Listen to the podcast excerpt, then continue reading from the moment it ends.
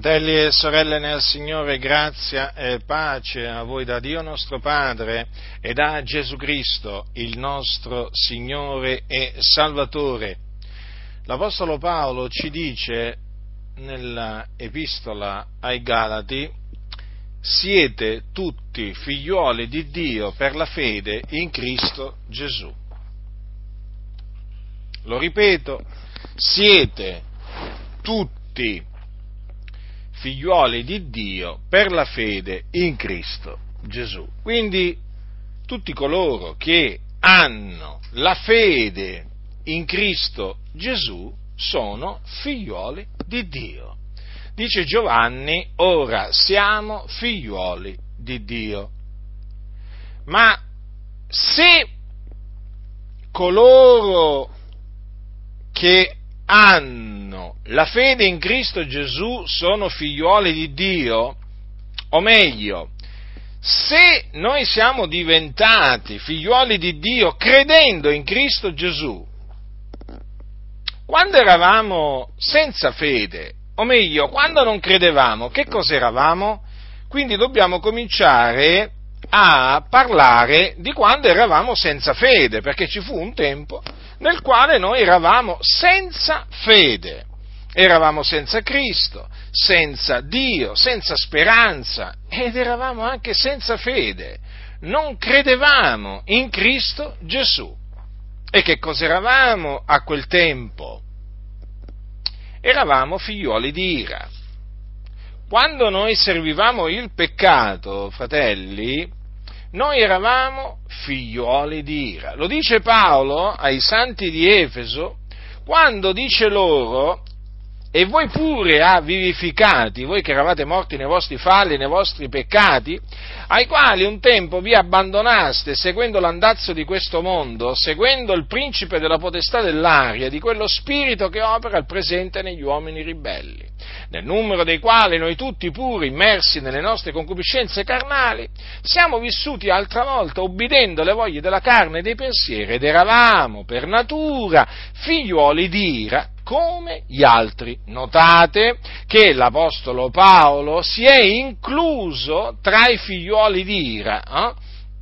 un tempo. Eh? Quindi praticamente l'Apostolo Paolo ci ha attestato che lui, anche lui, prima di credere in Cristo Gesù, era un figliuolo di Ira.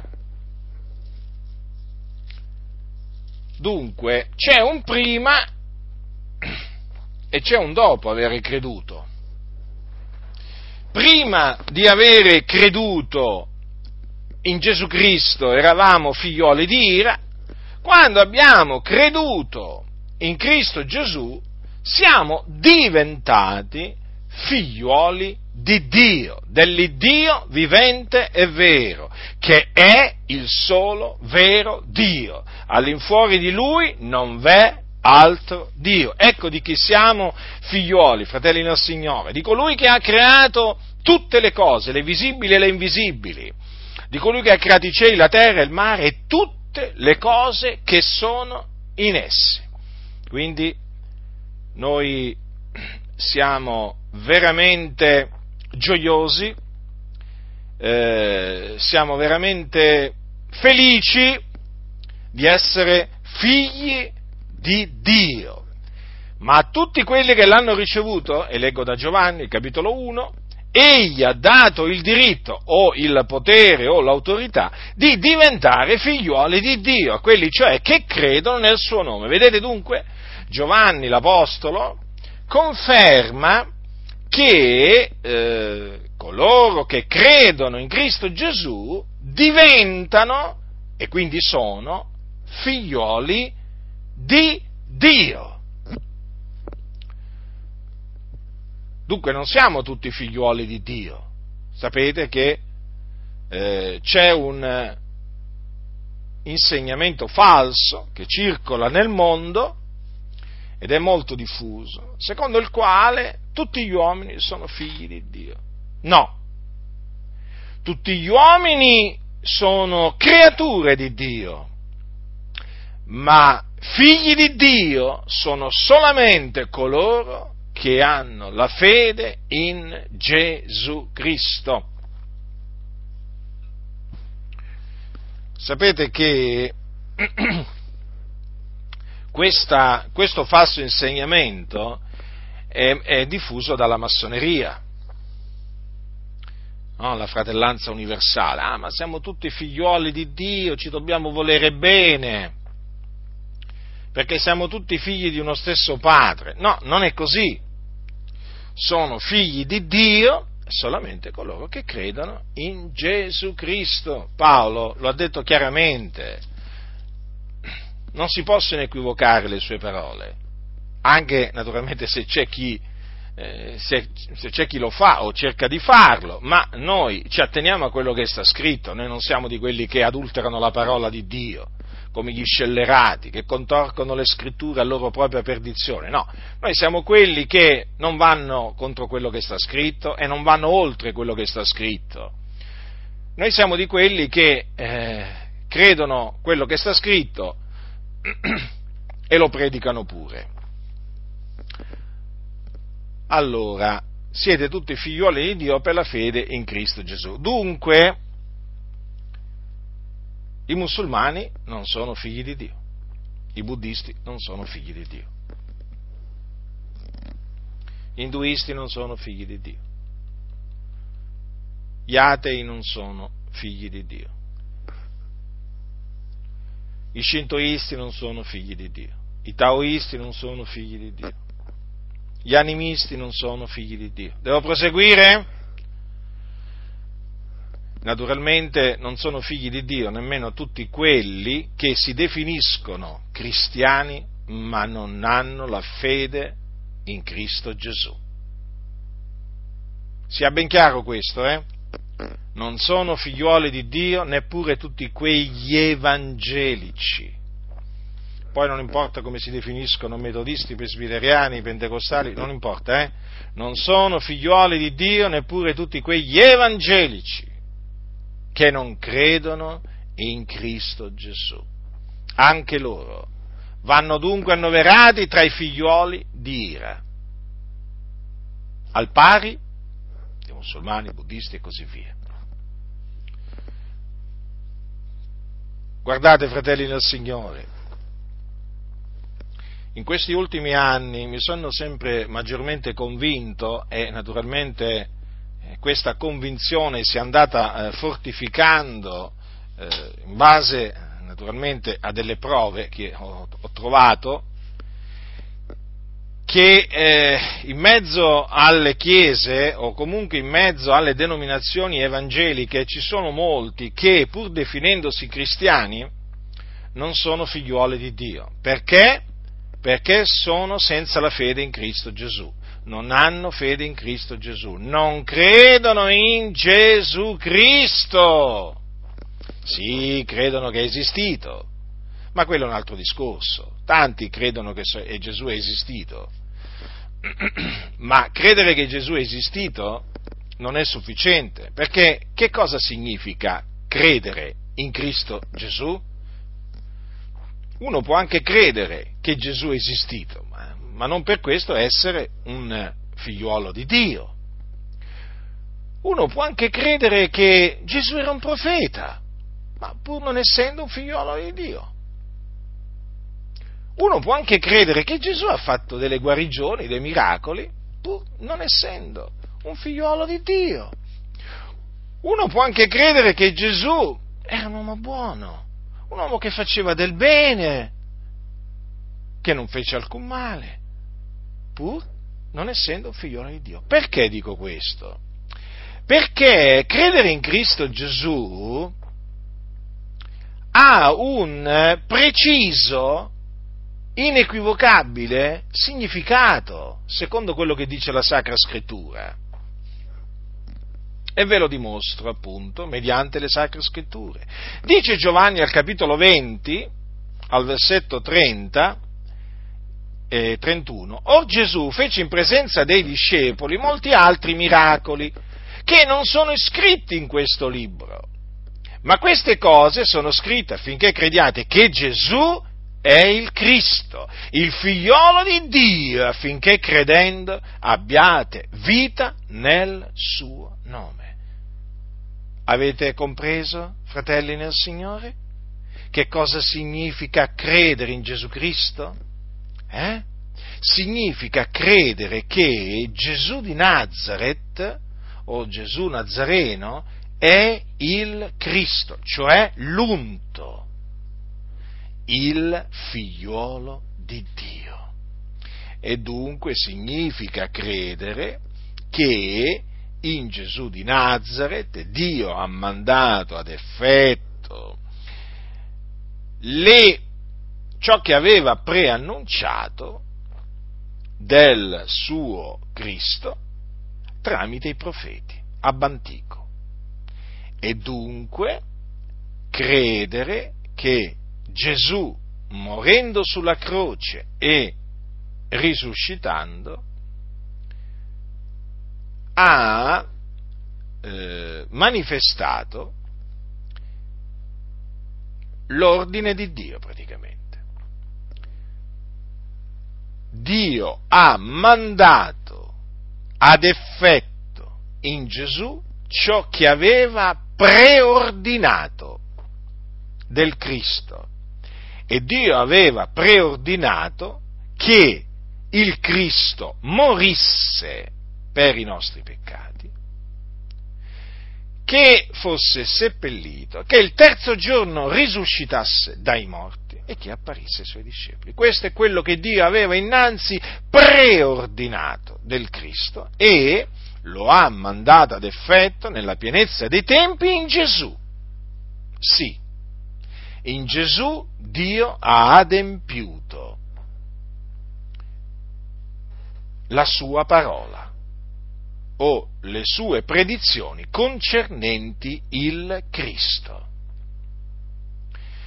Dunque, quando eh, noi esortiamo gli uomini a credere che Gesù è il Cristo, naturalmente gli spieghiamo che cosa significa credere che Gesù è il Cristo.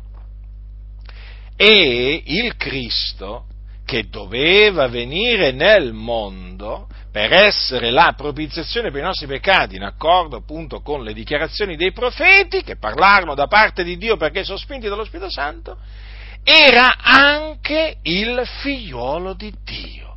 Infatti, quando Dio predisse la eh, venuta del suo Cristo, disse queste parole tramite il profeta Isaia, un figliolo ci è nato, un figlio, un, un fanciullo ci è nato, un figliolo ci è stato dato. E questo figliolo che ci è stato dato è il figliolo di Dio, che il Padre ha dato per noi. Eh? Per noi. Dunque, ecco che cosa significa credere in Gesù Cristo, o credere, come dice eh, Giovanni, ho letto poco, poco fa, cosa significa credere nel suo nome. Infatti Gesù è chiamato Cristo. E noi, abbiamo, e noi crediamo nel suo nome, Gesù Cristo. Vi ricordate, fratelli nel Signore, che cosa disse un giorno Pietro? Come rispose eh, l'Apostolo Pietro a questa domanda che Gesù fece ai suoi discepoli? La domanda fu questa, e voi chi dite che io sia? Simon Pietro rispondendo disse, tu sei il Cristo, il figliolo dell'Iddio vivente. Come dice, io ho creduto, perciò ho parlato. Aveva creduto che Gesù era il Cristo, il figliolo dell'Iddio vivente. Vedete, fratelli? E sapete, chiunque crede che Gesù è il Cristo è nato da Dio, dice Giovanni nella sua prima epistola. Eh? Capitolo 5. Chiunque crede che Gesù è il Cristo è nato da Dio, quindi è confermato che credendo che Gesù è il Cristo, l'uomo diventa un figliuolo di Dio, perché nasce da Dio. Ora, stabilito questo, fratelli nel Signore, qualcuno potrebbe giustamente dire, ma se siamo diventati, se siamo diventati figliuoli di Dio credendo che Gesù è il Cristo, Ciò significa che siamo diventati figlioli di Dio per nostra volontà. Qualcuno potrebbe fare questa osservazione. No, non è così. Noi abbiamo creduto, è vero, ma noi siamo diventati figlioli di Dio non per volontà nostra, ma per volontà di Dio. Sì, noi siamo diventati figlioli di Dio per volontà di Dio. Infatti, come leggiamo? Leggiamo quanto segue, fratelli nel Signore, nell'epistola di Giacomo. Capitolo 1, versetto 18, dice Giacomo, il fratello del Signore, egli ci ha di sua volontà generati mediante la parola di verità, affinché siamo in certo modo le primizie delle sue creature. Vedete che cosa dice la scrittura? La scrittura è chiara, fratelli nel Signore. È il Dio che ci ha generati e lo ha fatto in accordo con la sua volontà. Quindi non è che ci ha generati per nostra volontà o perché noi abbiamo voluto essere generati da Lui, ma perché Lui ha voluto generarci. Noi eravamo morti nei nostri falli, nei nostri peccati, quindi eh, chiaramente eravamo senza vita e lui ci ha generati, ci ha naturalmente fatti eh, rinascere rigenerati e quindi ci ha fatti eh, nascere da lui, eh, ci ha fatti rinascere per la sua volontà, di sua volontà, perché lui lo ha voluto. Noi dunque non siamo eh, diventati figlioli di Dio per nostra volontà può apparire a qualcuno, ma non è così, fratelli nel Signore. Quindi se avete dato ascolto alla dottrina del libero arbitrio che dice, che dice diciamo sostanzialmente, che si diventa figli di Dio per propria eh, volontà, perché la salvezza dipende dall'uomo, dalla sua scelta, dalla sua volontà e così via. Sappiate che se avete creduto a questa dottrina siete eh, rimasti ingannati e vi state illudendo. Sì, proprio così, vi state illudendo, perché quello che avete creduto è proprio l'opposto di quello che dice la Sacra Scrittura. Qualcuno ha approfittato della vostra ignoranza e vi ha istillato nella mente e nel cuore questa menzogna. Quindi vi esorto a purificarvi da questo lievito malvagio. Ora vi confermo che Dio ci ha di sua volontà generati mediante la parola eh, di verità, mediante quello che dice Giovanni, l'Apostolo, al capitolo 1, proseguendo, eh, prima vi ho letto una parte di questo, di questo versetto, adesso vi leggo eh, il rimanente, eh? il rimanente. Prima vi ho letto praticamente, allora, prima vi ho letto eh, il versetto 12 del capitolo 1, adesso vi leggerò il versetto 13, che è quello che molti si dimenticano. Volontariamente, naturalmente, sono sempre i soliti, quelli del libero arbitrio, no? che citano praticamente 1.12 e poi si dimenticano pressoché sempre eh, il versetto seguente che dice quanto segue, i quali, cioè quelli che credono nel suo nome, che sono diventati figlioli di Dio, i quali non sono nati da sangue, né da volontà di carne, né da volontà d'uomo, ma sono nati da Dio. Ora, è chiaro che quando siamo diventati figlioli di Dio siamo nati di nuovo, siamo nati dall'alto. Ma come potete vedere, come potete vedere, Giovanni ci tiene a farci sapere da parte eh, di Dio che noi non siamo nati da sangue, né da volontà di carne, né da volontà d'uomo, ma siamo nati da Dio. Ora è evidente che in base alla costruzione qua, eh, di, questa, di, questa, dichiarazione, se dice che non siamo nati da volontà di carne né da volontà d'uomo, ma siamo nati da Dio, questo significa, questo significa che benché noi possediamo una volontà, perché questo è fuori discussione naturalmente, noi abbiamo una volontà, ma non è per la nostra volontà che siamo nati da Dio, perché siamo nati da Dio appunto per la sua volontà. Quel ma sono nati da Dio sta a indicare che quelli che credono nel nome del figliuolo di Dio, cioè in Gesù Cristo, eh, vengono rigenerati da Dio di sua volontà e non perché loro vogliono essere rigenerati. Vedete, fratelli? È tutto confermato. La scrittura conferma, come sempre, la scrittura. E noi, naturalmente, ci rallegriamo nel Signore. Eh?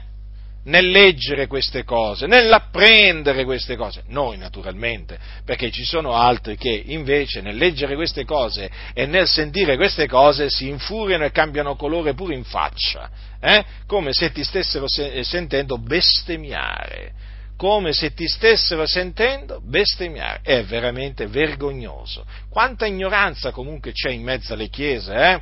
Nel corso degli anni ormai l'abbiamo potuto appurare, esiste una grande ignoranza della parola di Dio, eh? hanno fatto di tutto proprio per nascondere, molti nel corso del tempo, per nascondere questa parte del consiglio di Dio, che è di fondamentale importanza per essere riconoscenti a Dio, per vivere veramente una vita ehm, alla gloria di Dio perché veramente quando mh, mm, si scopre il proponimento delle lezioni di Dio, si comincia veramente a vivere alla gloria di Dio, eh?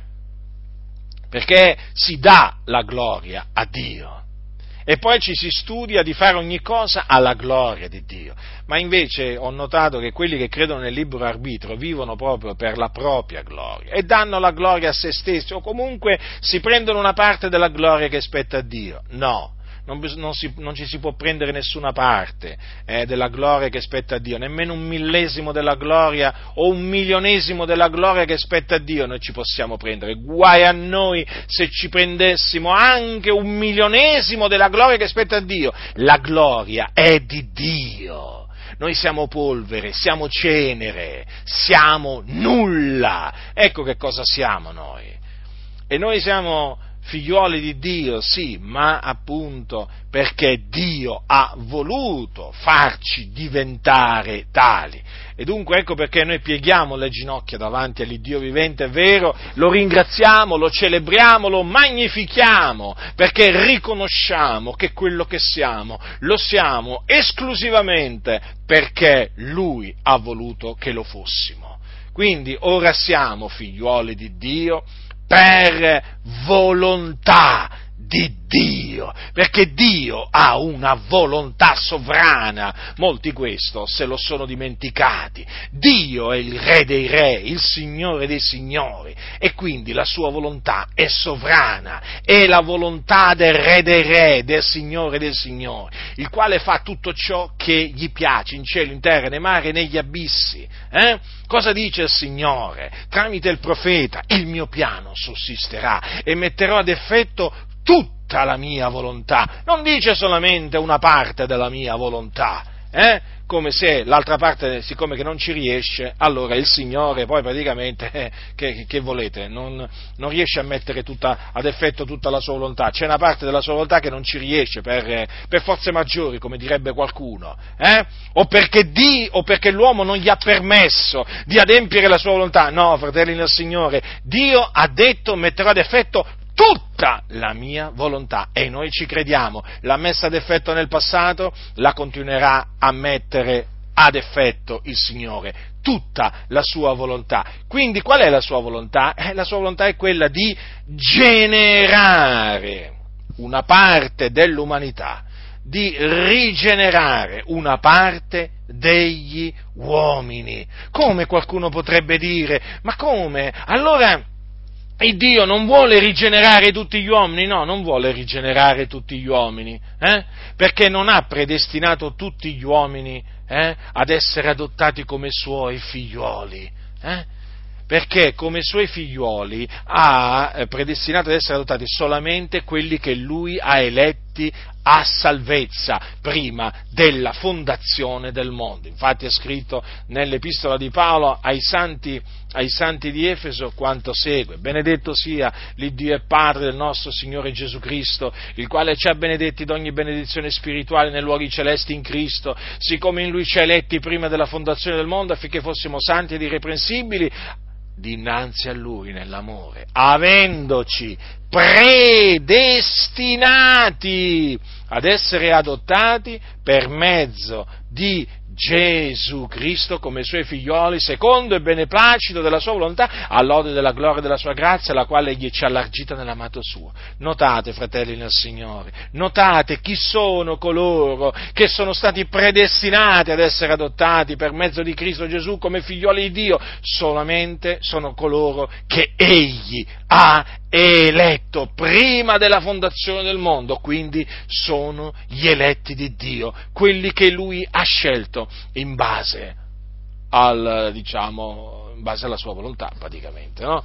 Perché non è che il Signore ha eletto, non è che il Signore eh, ha eletto qualcuno perché ha detto, bah, quello lì, quello lì in effetti vedo, vedo qualcosa di buono in lui, no? Me, lo eleggo. No, no, no, non è così, non è così l'elezione il Dio ha eletto taluni, eh? ha eletto taluni a salvezza e, e costoro dunque eh, sono stati da lui predestinati ad essere adottati come suoi figlioli. Infatti noi siamo stati adottati adottati, siamo figlioli di Dio per adozione, infatti lo Spirito di Dio che Dio ha mandato nei nostri cuori è lo Spirito d'adozione, lo Spirito d'adozione che ci attesta che noi siamo stati adottati da Dio come suoi figlioli, infatti per mezzo dello Spirito gridiamo Abba Padre. E come dice sempre l'Apostolo Paolo, lo Spirito stesso attesta o testimonia insieme col nostro Spirito Spirito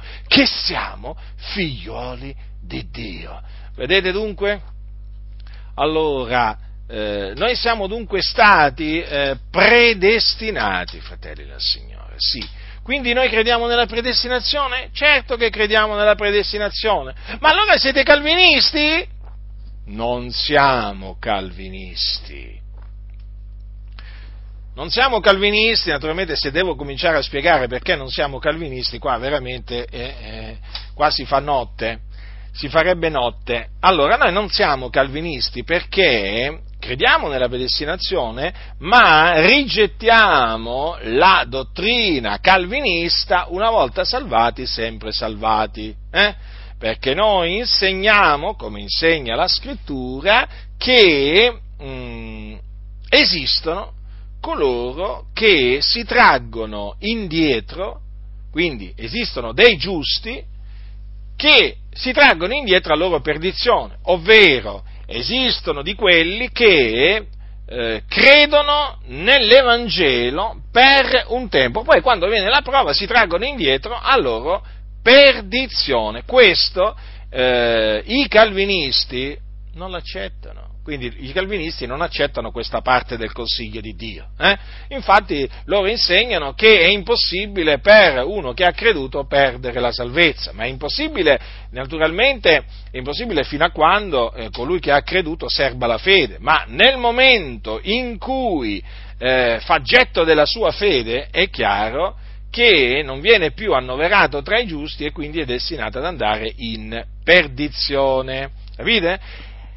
E il fatto è che eh, i calvinisti errano grandemente in questo perché loro sostengono, loro sostengono che uno che ha creduto eh, non può tirarsi indietro praticamente, eh? non può tirarsi indietro e andare in perdizione, ma la scrittura parla di quelli che invece ehm, credono per un tempo e poi eh, si, traggono, si, traggono, indietro. Quindi in questo i calvinisti erano grandemente, ma noi naturalmente non siamo calvinisti anche perché non crediamo nel battesimo degli infanti, perché voi sapete che Calvino insegnava il battesimo dei bambini, infatti se guardate le chiese, le chiese valdesi, le chiese presbiteriane, le chiese riformate, altre chiese che si rifanno agli insegnamenti di Calvino, eh, eh, accettano il, mm, il, battesimo dei bambini che appunto invece noi rigettiamo perché la Sacra Scrittura non ne parla. La Sacra Scrittura parla del battesimo in acqua che va amministrato eh, per immersione nel nome del Padre, del Figlio e dello Spirito Santo a coloro che hanno creduto nell'Evangelo, quindi non può essere ministrato il battesimo a, eh, a dei neonati, hm? come avviene in queste, in, queste, in queste, comunità. Questo giusto è per, per menzionare eh, due, mh, hm, due punti due punti del, eh, del, cal, del, calvinismo che noi rigettiamo e, e, conf, e confutiamo. Eh? Noi non è che ci limitiamo solo a rigettare le falsità che insegnò Calvino, noi anche le confutiamo. Eh? Ah, ma voi mettete divisioni in mezzo alle chiese? No, la divisione non la mettiamo noi, la divisione l'ha messa Calvino. Eh, no, non la mettiamo noi, la divisione. Se alcuni poi si separano dalle comunità che si rifanno agli insegnamenti falsi di Calvino, beh, ma quello eh, non è mica una colpa.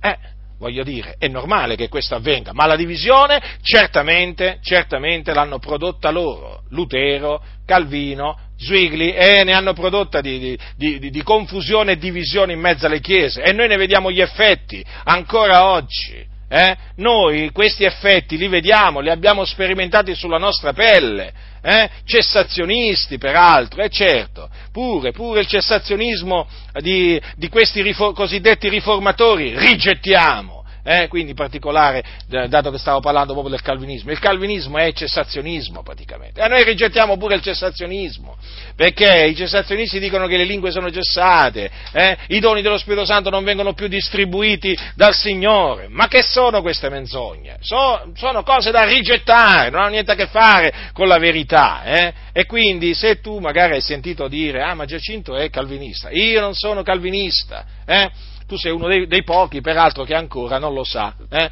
perché ormai lo sanno, diciamo, qua, diciamo, forse lo sanno pure le pietre che io non sono calvinista, però chissà, chissà perché c'è ancora sempre qualcuno che dice, ah ma tu sei calvinista, proprio ignoranti devono essere quelli che dicono che io sono calvinista, perché io pubblicamente ho confutato, ho confutato le false dottrine di Calvino e ancora mi, mi dicono che io sono calvinista. Eh, che devo fare? Che devo fare? E comunque io vado avanti, continuo a proclamare la verità che è in Cristo, che è in Cristo Gesù. Quindi vi stavo dicendo, vi stavo dicendo che appunto noi crediamo nella predestinazione e quindi rigettiamo il cosiddetto libero arbitrio. È evidente, eh? perché se siamo stati predestinati ad essere dotati da, da Dio come suoi figlioli, è evidente che c'è una predestinazione, c'è una predestinazione, esiste la predestinazione. Sì, è come se esiste la predestinazione, altro che la predestinazione non esiste nella Bibbia, esiste, è come se esiste la predestinazione, non esiste il cosiddetto libero arbitrio, eh? Secondo cui appunto è l'uomo che decide di essere salvato, è l'uomo che sceglie il Signore e quindi che sceglie di essere salvato. Ma quando mai? Ma quando mai? Ma dove mai avete letto una cosa del genere? Gesù disse ai suoi, vi ho scelti di mezzo al mondo. Non è che i, discepoli suoi, non è, non è che i discepoli del Signore si autoscelsero, eh? No, no, no, no, no, no, no. Il Signore li, ha, li scelse di mezzo al mondo e così anche a noi, ci ha scelti di mezzo al mondo, così che, come dice Gesù, non siete voi che avete scelto me, ma sono io che ho scelto voi. Già, proprio così, il Signore ci ha scelti di mezzo al mondo. Eh? E ci ha scelti di mezzo al mondo perché appunto ci ha scelti prima della fondazione del mondo, eh? quando ancora il mondo non esisteva, cioè lui prima di creare il mondo ci aveva scelti. E quindi ci aveva predestinati, quindi al bando il cosiddetto libero arbitrio che porta l'uomo a inorgoglirsi davanti a Dio, che porta veramente l'uomo a fare di testa sua, eh, che porta l'uomo veramente ad accettare tante di quelle menzogne, ma tante veramente, perché poi l'accettazione del libero arbitrio, ma sapete le ripercussioni che ha negative, le nefaste conseguenze, eh? le nefaste conseguenze dell'accettazione del libero arbitrio sono tantissime. Ho studiato approfonditamente il cosiddetto libero arbitrio di queste chiese e vi posso assicurare che è, ha generato tantissime menzogne. Quindi quando uno rigetta il libero arbitrio, rigetta poi tutte le menzogne che adesso sono collegate, che sono veramente, sono veramente tante. Dunque, vedete, eh, la Sacra Scrittura dunque conferma che noi eh, siamo figlioli di Dio non per nostra volontà, ma per volontà di Dio. Ora, eh, se c'è eh, un esempio eh, nella Sacra Scrittura eh, che eh, veramente vo- ci tengo proprio a, a prendere per dimostrarvi che eh, si diventa figlioli di Dio per volontà di Dio, beh, quello è quello di Saulo da Tarso. Credetemi, fratelli nel Signore, questo proprio è l'esempio che a me preme di, eh, di mettere in risalto, anche più di altri, sapete? Guardate cosa c'è scritto negli atti degli Apostoli. Eh? Ora, voi sapete, voi sapete che eh, l'Apostolo Paolo, eh, prima eh, di credere nel Signore Gesù Cristo e quindi prima di diventare eh, un figliolo di Dio, era un fariseo, secondo la carne era un uomo che perseguitava a tutto potere la Chiesa di Dio e eh, cercava di distruggerla. Eh? Allora, vediamo eh, che cosa dice la Sacra Scrittura eh, su come lui ha creduto eh, in Gesù. Mm? Così almeno vediamo, eh, vediamo un po' se, se lui è lui che ha deciso Vediamo se è lui che ha deciso di diventare un figliolo di Dio. Vediamo, vediamo se è dipeso, se è dipeso dalla sua volontà. Eh? Or Saulo, capitolo 9 degli Atti degli Apostoli, leggerò questa di eh, diciamo conversione, perché voi sapete che nel libro degli Atti degli Apostoli si, diciamo, si può scegliere questa, come anche si possono scegliere anche altre, eh, altre testimonianze, eh, proprio quelle dirette sue, una che lui rese davanti al, allora, uno davanti al re Agrippa, è quella che troviamo praticamente al capitolo 20, 26, poi ne troviamo un'altra che lui rese prima, eh, che lui rese prima quando eh, fu chiamato a rendere testimonianza davanti a dei giudei. Eh? perché eh, infatti lui chiese, praticamente Paolo, quando fu preso a, eh, a Gerusalemme, quando fu preso a Gerusalemme, voi sapete che stavano, i giudei lo stavano per uccidere, e poi il tribuno, no, essendo stato chiamato, lo liberò dalla, dalla, mano dei giudei. Poi lui chiese il permesso ehm, di, eh, di parlare al popolo che diceva appunto che lo voleva morto praticamente a Paolo. Eh? I giudei lo volevano morto. E allora lui poi rese testimonianza davanti, eh, in, poi in lingua ebraica, davanti a tutti quei giudei, rese testimonianza di come il Signore l'aveva salvato. Ma io voglio prendere, voglio prendere qua il capitolo 9 degli Atti degli Apostoli. Allora, leggerò alcuni versetti dal versetto 1. Or Saulo, tuttora aspirante minacce e strage contro i discepoli del Signore, venne al sommo sacerdote e gli chiese delle lettere per le sinagoghe di Damasco, affinché se ne trovasse di quelli che seguivano la nuova via, uomini e donne, mh, mm, li potesse menare legati a Gerusalemme. E mentre era in cammino avvenne che avvicinandosi a Damasco di subito una luce dal cielo gli sfolgorò d'intorno ed essendo caduto in terra udì una voce che gli diceva Saulo, Saulo, perché mi perseguiti? Ed egli disse chi sei Signore? E il Signore, io sono Gesù che tu perseguiti, ma levati, entra nella città e ti sarà detto ciò che devi fare. Fin qua. Allora, fratelli, dove stava andando Saulo? Quell'uomo di nome Saulo stava andando a Damasco. A fare che cosa? A fare che cosa?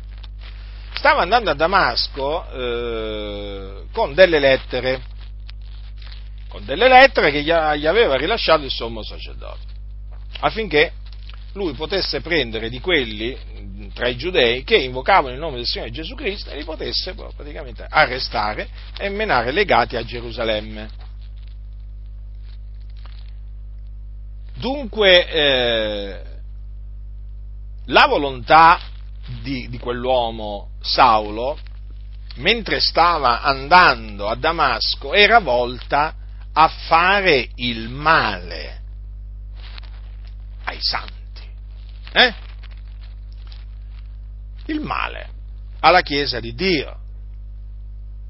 Infatti, notate questa espressione. Or Saulo tuttora spirante minaccia e strage contro i discepoli del Signore. Versetto 1, capitolo 9. Fratelli, concentratevi su queste parole, perché fanno capire, fanno capire la, che cosa voleva fare quell'uomo Saulo Tarso, quali erano i suoi propositi, quali erano i suoi desideri. Eh? Qual era il suo obiettivo? Che cosa si era proposto in cuor suo? Che cosa voleva fare? Voleva distruggere i discepoli del Signore, praticamente toglierli dalla faccia della terra. Vi ricordate cosa disse infatti l'Apostolo, l'Apostolo Paolo davanti a Re Agrippa? Dice così, disse così. Dice dice così. Eh? Allora, avevo sì pensato anch'io di dover fare molte cose contro il nome di Gesù il Nazareno. Eh?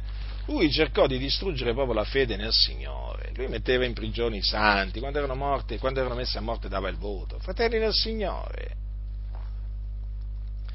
La volontà di Saulo da Tarso, quindi, eh? era volta alla distruzione dei discepoli di Gesù. La sua volontà era completamente presa no, da quel desiderio proprio di distruggere la fede in Cristo, eh? di distruggere la Chiesa di Dio. Perseguitava i santi. Eh? Tuttora aspirante minaccia e strage contro i discepoli del Signore. Dunque, ci risulta che, da quello che dice la Sacra Scrittura, Saulo non volesse diventare un discepolo di Gesù. A noi risulta questo. A noi risulta che mh, non voleva credere in Gesù. A noi risulta questo. Lui, mentre stava andando a Damasco, per prendere di quelli che invocavano il nome del Signore Gesù e menarli legati a Gerusalemme, a noi ci risulta che non voleva credere in Gesù, siamo certi di questo. Non voleva credere che Gesù era il Cristo. In sostanza non voleva diventare un figliolo di Dio. Certo, lui non lo sapeva che si diventava figliolo di Dio, in quel momento non lo sapeva ancora che si diventava figliolo di Dio per la fede in Gesù Cristo, però possiamo dirlo, non voleva diventare un figliolo, un figliolo eh, di Dio, lui voleva, voleva, rimanere un figliolo di ira. Eh? Certo, lui pensava di servire Dio, è ovvio questo, no? Lui pensava di avere Dio come padre suo, ma non era così. Eh? Non era così perché? Perché lui, odiando il figliolo di Dio, odiava anche il padre, ma lui era nell'ignoranza, lui era nell'ignoranza, nella sua incredulità e quindi, fratelli del Signore, era senza conoscenza, eh? era senza conoscenza. Ma capite, capite qual era la volontà di Saulo? Perché questo è fondamentale, fratelli del Signore. Per turare la bocca a quelli del libero arbitrio è di fondamentale importanza capire quale fosse la volontà di Saulo mentre stava andando a Damasco. Perché è là che poi lui credette nel Signore Gesù. E quindi bisogna stabilire, ma Saulo, mentre stava, diciamo, percorrendo quella strada che menava a Damasco, che voleva fare? Voleva convertirsi? Ma lui se avesse potuto avrebbe, magari avrebbe convertito, avrebbe convertito, i discepoli di Gesù Cristo al, al giudaismo. Eh? In questo senso. Eh? Quindi praticamente sarebbe stata eh, praticamente un riportarli al, sotto, sotto la legge. Ma se fosse dipeso da lui, certo che lui questo avrebbe fatto. Però lui comunque sia li voleva menare legati a Gerusalemme. Allora, che cosa, qual era la volontà di Saulo? Voleva diventare un figliolo di Dio? Voleva diventare un discepolo di Gesù Cristo? Mm? Voleva essere salvato da Gesù? Mm? Voleva essere salvato da Gesù? A noi non risulta. A noi non risulta. A noi risulta che lui voleva rimanere sulla via della perdizione. Vi risulta che amava Dio? No, a noi non ci risulta, perché odiava il suo figliolo, quindi non poteva, non poteva amare Dio. Se, odia, se, odiava suo, se odiava il figlio di Dio, poteva mai amare il padre? No, quindi odiava Dio. Paolo era un figliolo di ira, che voleva fare il male, ciò che è male agli occhi di Dio. Pa- Saulo non voleva diventare un discepolo di Gesù non voleva, voleva fare altro. Voleva distruggere la fede in Gesù Cristo, voleva fare tante cose contro il nome di Gesù il Nazareno. Ma ecco che mentre lui percorreva quella strada, dice così, avvenne che avvicinandosi a Damasco di subito una luce dal cielo, dice Luca, gli sfolgorò d'intorno ed essendo caduto in terra udì una voce che gli diceva Saulo, Saulo, perché mi perseguiti? E gli disse, chi sei Signore? E il Signore, io sono Gesù che tu perseguiti, ma levati, entra nella città e ti sarà detto ciò che devi fare. Notate come il Signore, innanzitutto, l'ha ripreso, Saulo, Saulo, perché mi perseguiti? Poi alla domanda chi sei Signore, il Signore ha risposto, io sono Gesù che tu perseguiti e poi guardate, gli ha dato un ordine, gli ha dato un ordine, levati, entra nella città e ti sarà detto ciò che devi fare. Da subito il Signore cominciò a dare ordini a Saulo e lui ubbidì. Ora, fratelli del Signore, ma qua il libero arbitro, voi lo vedete? Io, guardate, ho studiato la, la, la, la vita, vita, di Paolo da Tarso, ho studiato tutto quello tutto quello che è scritto in merito a, eh, a Paolo da Tarso, eh? e quindi naturalmente tutto quello che la scrittura dice di eh, Saulo quando ancora eh, cercava di distruggere la fede in Gesù Cristo. Guardate, fratelli del Signore, qua di libero arbitrio non c'è nemmeno l'ombra. Sapete cosa significa che non c'è nemmeno l'ombra? Non è che puoi dire magari, ma vediamo un po', qua sembra di intravedere il libero arbitrio qua, sembra di intravedere che Saulo in effetti volesse diventare un credente in Gesù Cristo. No, cioè, non, è impossibile, è impossibile. Guardate, io vi esorto a voi che credete nel libero arbitrio proprio a fare quello che ho fatto io e quello che hanno fatto anche altri, no? Studiate, investigate diligentemente le scritture mh, hm, che parlano tutto ciò che riguarda Paolo da Tarso. Eh? In particolare mh, mm, tutto ciò che riguarda Paolo Tasso prima che Gesù gli apparisse. Studiate, guardate nei minimi particolari, approfonditamente, ma proprio tutto, tutto, tutto quello che viene detto della vita di Paolo da Tarso prima che gli apparisse Gesù sulla via di Damasco. E vi renderete conto di quello che io mi sono reso conto e di quello che tanti altri eh, si sono resi conto, che proprio di, di, di una sua volontà a credere, eh, di una sua volontà di andare a Gesù, eh, di una sua volontà di diventare un discepolo di Gesù, ma proprio non c'è niente, niente, niente, lo ripeto, proprio niente. E vedete, eh, il Signore ha fatto ogni cosa per uno scopo.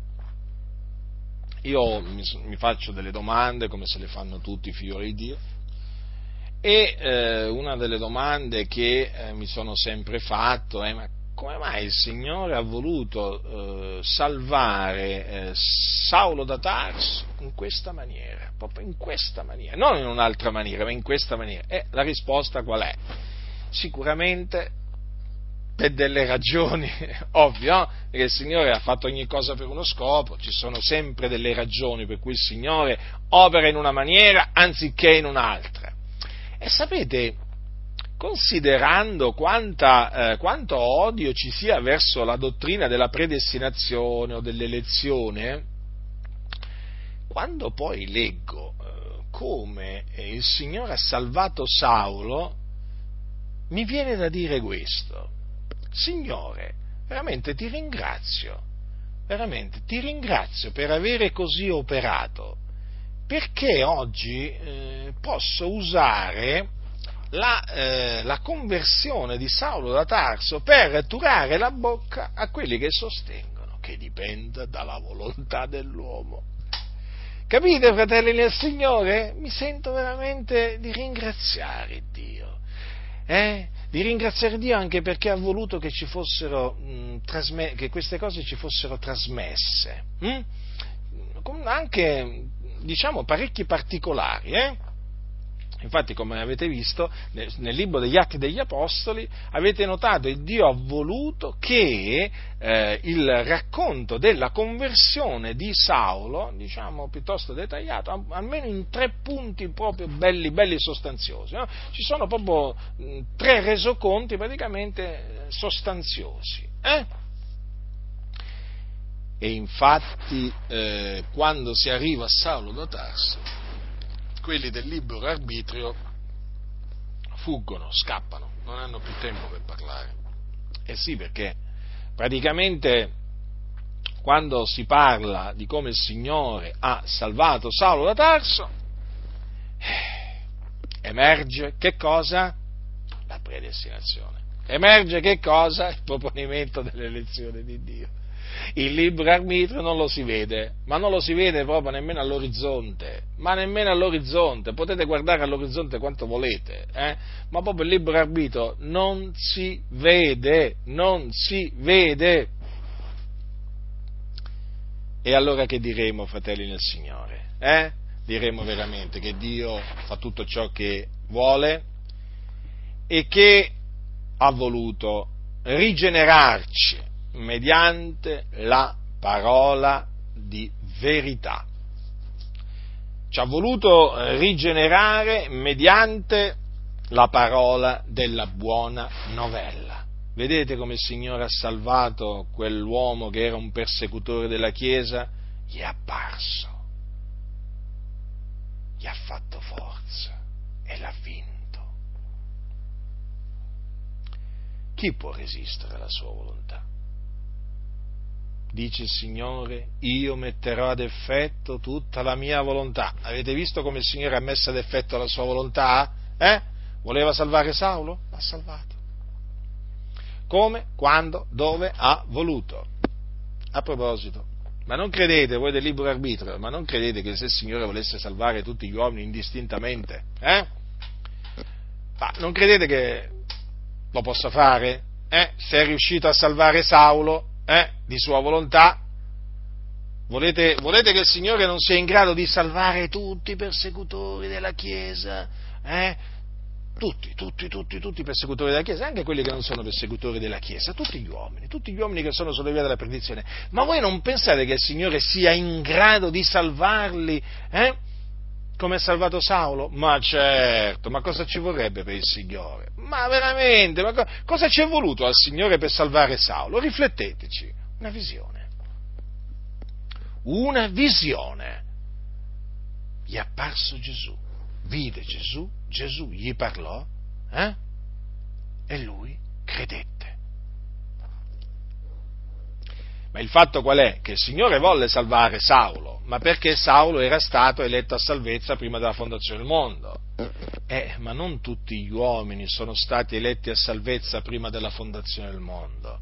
Non tutti gli uomini sono stati predestinati ad essere adottati da Dio come suoi figlioli per mezzo di Gesù Cristo.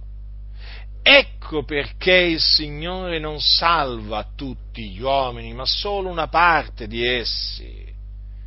Perché solamente una parte degli uomini sono stati eletti a salvezza. V'è forse ingiustizia in Dio? Così non sia. Perché Dio dice, io farò grazia a chi vorrò far grazia. Avrò pietà di chi vorrò avere pietà. Vedete? E dov'è il libero arbitro? Noi non lo vediamo. Non lo vediamo non esiste. È una menzogna. È una menzogna generata da colui che è il padre della menzogna, cioè il diavolo, e che purtroppo molti hanno accettato in mezzo alle chiese. Però ringraziamo Dio che, come molti hanno accettato la menzogna, molti adesso stanno accettando la verità che è in Cristo Gesù e quindi stanno accettando il proponimento dell'elezione di Dio. Com'è che lo stanno accettando? Com'è che lo stanno accettando? Investigando le scritture, naturalmente, perché investigando le scritture poi Dio gli apre la mente per intenderle, eh? Gli apre la mente per intenderle e quindi gli fa rigettare, come ce l'ha fatto rigettare a noi, prima di loro, il, il cosiddetto libero arbitrio. E dunque ecco che noi crediamo che si diventa figlioli di Dio per volontà di Dio. Non dipende dunque né da chi vuole né da chi corre, ma da Dio che fa misericordia. Sì, proclamiamo che dipende da Dio che fa misericordia. Ad alcuni non piace, no ad alcuni, a tanti non piace questo parlare, ma perché non piace questo parlare? Perché è un parlare che dà gloria a Dio e loro vogliono una parte, spetta, una parte di gloria che spetta a Dio. Eh? Gli dà tremendamente fastidio perché non sopportano la parola di Dio. Sì, perché in definitiva questa è la ragione anche quando gli si dice ma guardate, è scritto così, non ne vogliono sentire parlare, non ne vogliono sentire parlare, perché non sopportano la parola di Dio, loro non sopportano il modo d'agire di Dio, hm? non lo sopportano, perché gli è stato presentato un Dio che agisce col permesso degli uomini. Sai, loro ti dicono, non so se li avete mai sentiti evangelizzare, evangelizzare diciamo, la chiamano evangelizzazione, ma è tutto tranne che evangelizzazione. Quando dicono il Signore non può fare niente, pensate come si, guardate come si, si rivolgono ai peccatori, eh? il Signore non può fare niente, è lì che aspetta, è lì che aspetta, dagli un segnale, muoviti, fai il primo passo mostrati interessato a lui, fai qualcosa, permettigli di salvarti, altrimenti il Signore non potrà salvarti. Capite? Cioè, praticamente, praticamente loro presentano un Dio che supplica all'uomo di dargli il permesso di salvarlo. Avete capito? È così, eh? È così, guardate che non sto esagerando, eh? E qualcuno potrebbe dire, no, questa volta stai esagerando. No, non sto esagerando, è proprio così. Quando tu senti un predicatore che dice eh, sotto una tenda o dietro un pulpito, fate voi, permettete al Signore di salvarvi. Come permettete al Signore di salvarvi? Allora, ma di quale Dio stai parlando? Di un Dio che aspetta il permesso dell'uomo per salvare l'uomo? Eh? Praticamente loro presentano un pastore che ha bisogno che la pecora perduta gli dica, senti, praticamente che la pecora perduta gli dica eh, dove si trova, eh? in che situazione verte, eh? e gli dà le coordinate praticamente, no? Gli dà le coordinate, sì certo, la pecora perduta deve dare le coordinate al pastore, se no come fa il pastore a trovare la pecora perduta? Il pastore ha bisogno no, che eh, praticamente la pecora perduta collabori no, col pastore, e ci mancherebbe altro, se no come fa? E il pastore è impossibilitato a trovare la pecora perduta. Se la pecora perduta non si dà una mossa, eh, non gli fa arrivare qualche segnale, eh, eh, il pastore è inutile, è impossibilitato a salvare la pecora perduta. Ecco, loro presentano praticamente Dio in questi termini.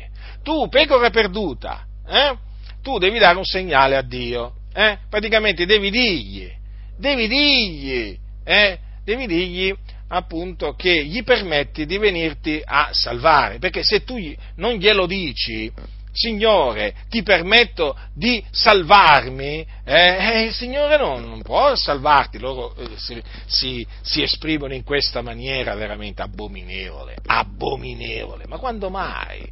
Ma quando mai? Il pastore adesso aspetta, che, aspetta praticamente che la pecora si decida a farsi salvare. Cioè, è assurdo, no? Eppure, fratelli del Signore, la dottrina del libero arbitrio presenta un Dio, un Dio che ha bisogno del permesso, del lascia passare da parte del peccatore per salvarlo, perché Dio, l'Iddio di coloro che insegnano il libero arbitrio, non è onnipotente. O meglio, come ci tengono a dire questi scellerati, sì, Dio è onnipotente perché ha creato tutte le cose, cioè, per quanto riguarda la creazione sì, è onnipotente, però per quanto riguarda la salvezza no. E così purtroppo questi scellerati presentano un Dio che non è l'onnipotente. E allora poi quando gli parli della conversione di Saulo, eh, che fanno? Che fanno? Cambiano colore, cambiano discorso o veramente eh, danno il peggio di loro stessi, perché veramente dicono delle cose assurde. Ascoltatemi, quando si evangelizza eh, si deve dire ai peccatori ravvedetevi e credete nell'Evangelo. Poi sarà il Signore eh, ad, operare, ad operare in coloro che Lui ha eletti a salvezza e darà il ravvedimento e la fede a coloro che Lui ha eletti a salvezza, avendoli predestinati ad essere adottati per mezzo di Gesù Cristo come suoi figlioli. Ma bandite ogni discorso filosofico, poi tutte queste ciance che usano costoro, eh? che appunto ve le ho menzionate poco prima. No, fratelli del Signore, non si evangelizza in quella maniera. Eh? E neppure dicendo al peccatore, apri il tuo cuore al Signore, il Signore è lì che sta aspettando. Quando è che ti decidi? Apri sta porta, perché il Signore se no non può entrare. Mm, avete capito? Quindi praticamente quando poi il peccatore apre questa cosiddetta porta del suo cuore, quando Gesù poi entra in lui lo deve ringraziare, no? Eh, non è così. Fatemi capire. Ma se uno viene a bussare alla mia porta eh, e eh, naturalmente io gli apro, eh, che sono, non è lui a ringraziare a me perché gli ho aperto la porta, se no come va a entrare? Eh? Giusto, no? E poi lo deve ringraziare. E infatti praticamente l'Iddio di costoro ci manca poco che poi ringrazia il peccatore per avergli aperto la porta e averlo fatto entrare. Naturalmente estremizzo il concetto, però le cose stanno così, fratelli nel Signore. Purtroppo le cose stanno così. Però vedete, vedete, io sto, sto riflettendo e dico, ma poi alla fine, no? alla fine, per la menzogna di costoro, la verità di Dio è abbondata gloria di Dio. Eh? Non è così, fratelli del Signore. Per la menzogna del libero arbitrio, in realtà poi la verità di Dio, del proponimento delle elezioni di Dio, è abbondata a sua gloria. Infatti adesso tanti stanno glorificando il Dio, stanno glorificando il Dio, anche in mezzo alle chiese del libero arbitrio, perché Dio li ha scelti.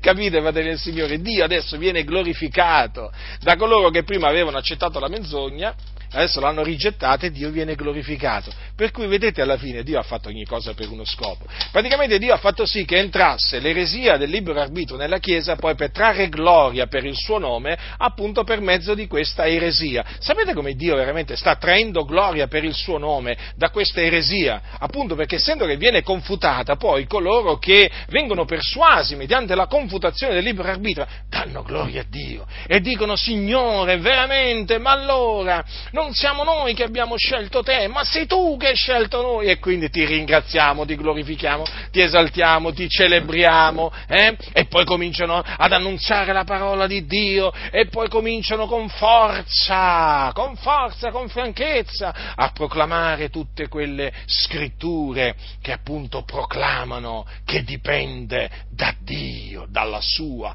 volontà quindi, fratelli nel Signore, preoccuparsi del libero arbitrio? No, fratelli nel Signore, no. L'importante è dire la verità, l'importante è continuare a confutare il libero arbitrio, ma sappiate, c'è un piano anche per quanto riguarda il libero arbitrio. Ma ditemi una cosa, ma il Signore ma se, se, se, il Signore non voleva che faceva entrare il libero arbitrio nella Chiesa, eh, l'ha fatto entrare. Eh? L'ha fatto entrare. Sì, ma poi adesso lo, lo fa confutare. lo fa entrare, ma l'ha fatto entrare, ma lo fa pure confutare e lo fa confutare in maniera efficace, con ogni franchezza, con vigore davanti a tutto il mondo.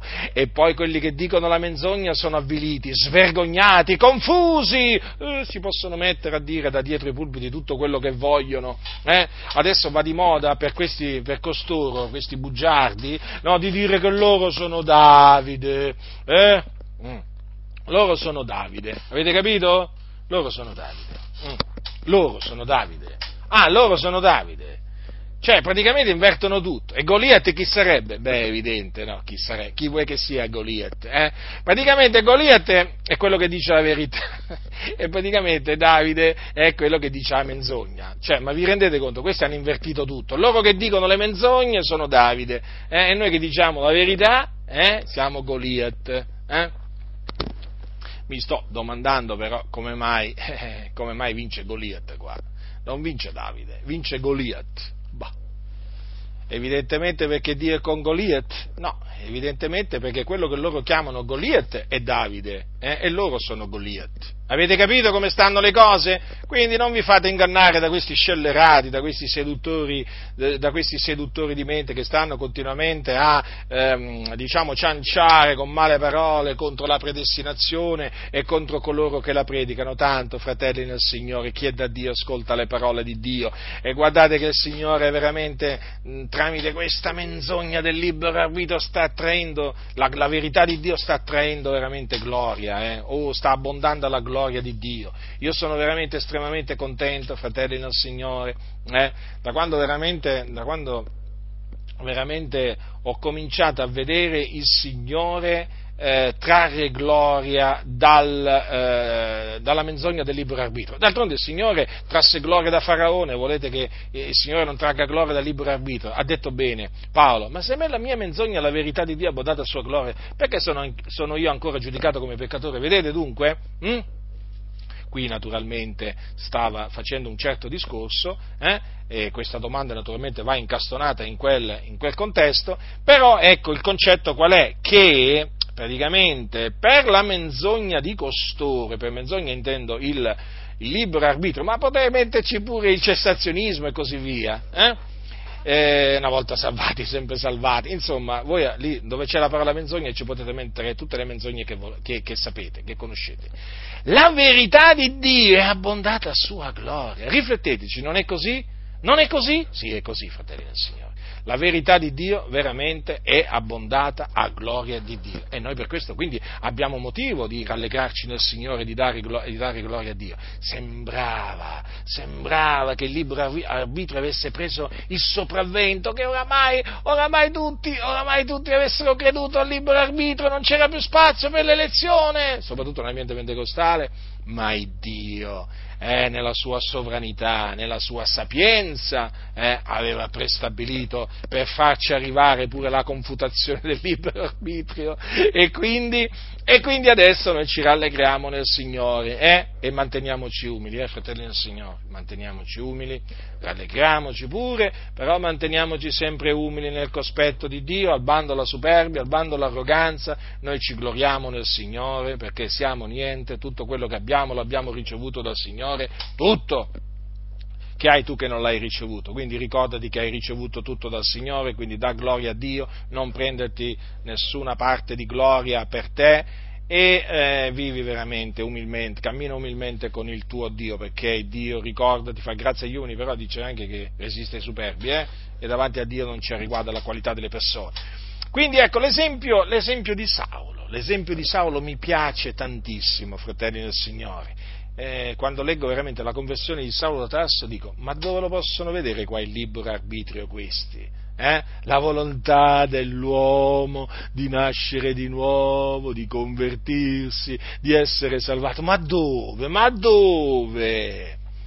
Ma tanto io sono sicuro che anche quando anche ci fosse Paolo da Tarso qua in persona, non gli crederebbero, non gli crederebbero.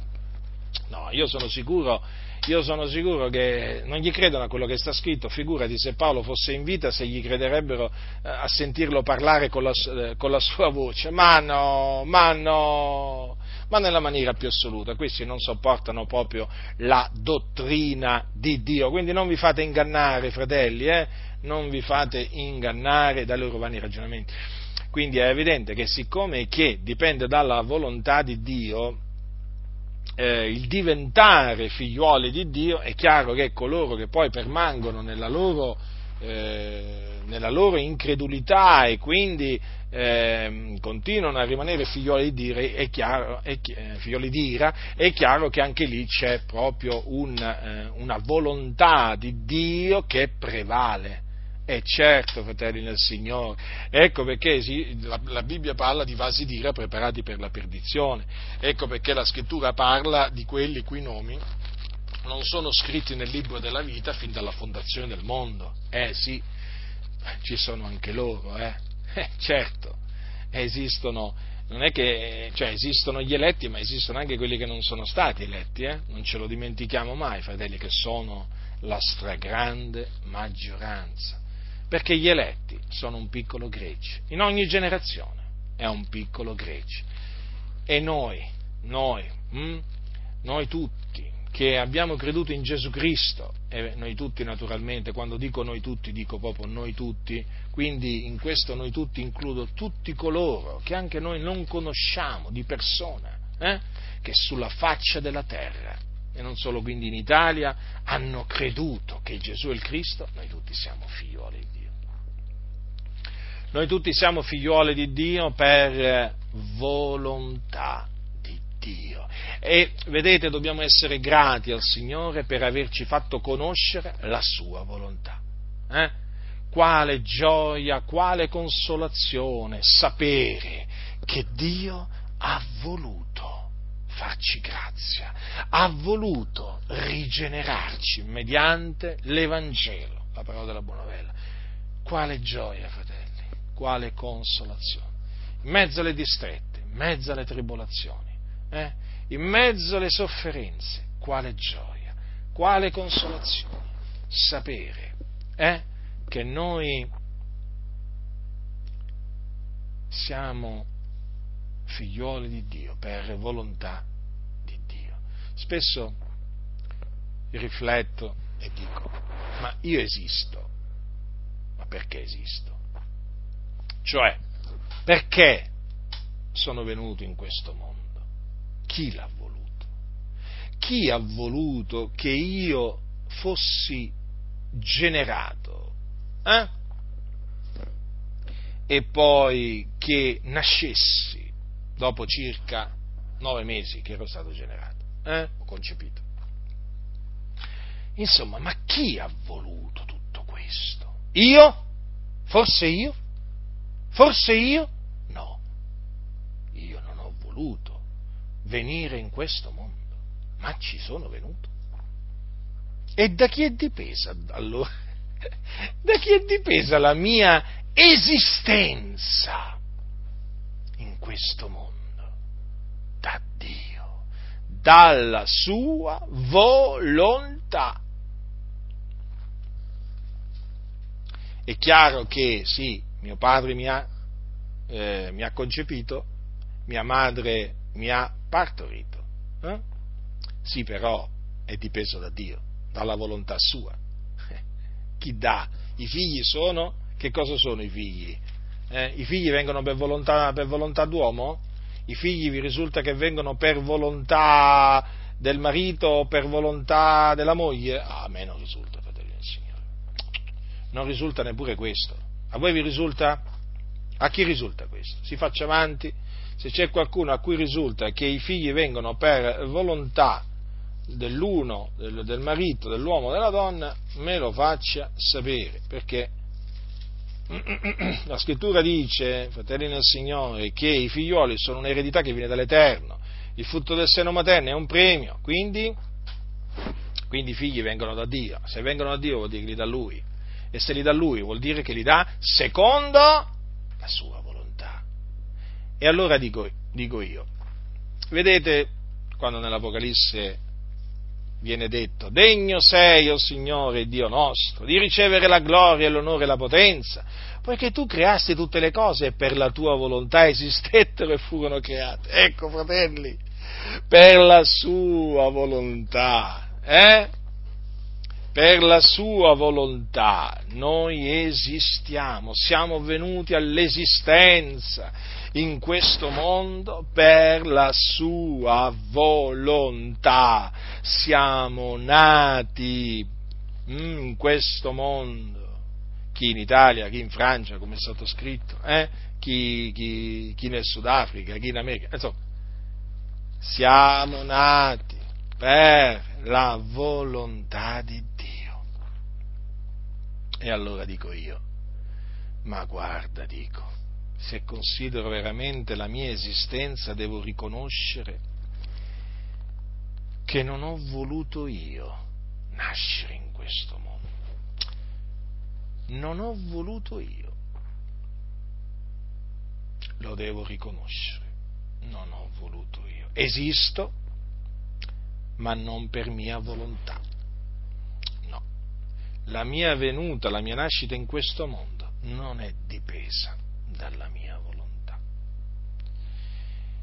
E anche la nuova nascita, devo riconoscere, non è dipesa dalla mia volontà, ma dalla volontà di colui che ha creato tutte le cose, cioè dalla volontà di Dio. Egli di sua volontà mi ha generato mediante la parola di verità e quindi riconosco che eh, sono nato da Dio per volontà di Dio.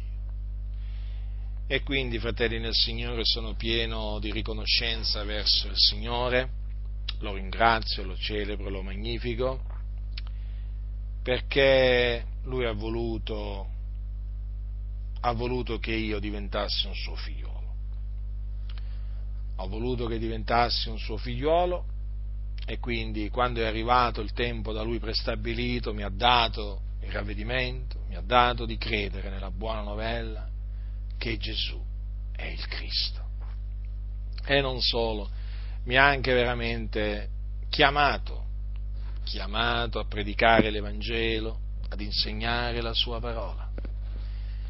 E tutto questo, fratelli nel Signore, perché a Lui così è piaciuto non è dipeso dalla mia volontà, neppure, neppure il fatto che io oggi predico l'Evangelo, neppure il fatto che io oggi insegno la parola di Dio, anche questo non è dipeso dalla mia volontà, ma è dipeso dalla volontà di Dio.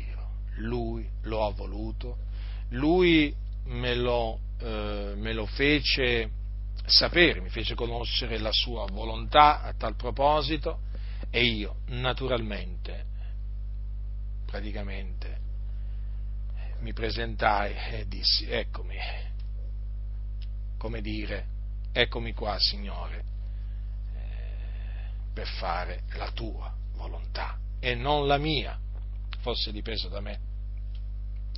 Fosse dipeso dalla mia volontà, fratelli, non sarei diventato un figliuolo di Dio e non mi sarei mai messo a predicare l'Evangelo e ad annunziare la parola di Dio. Mai e poi mai, fratelli nel Signore, mai e poi mai.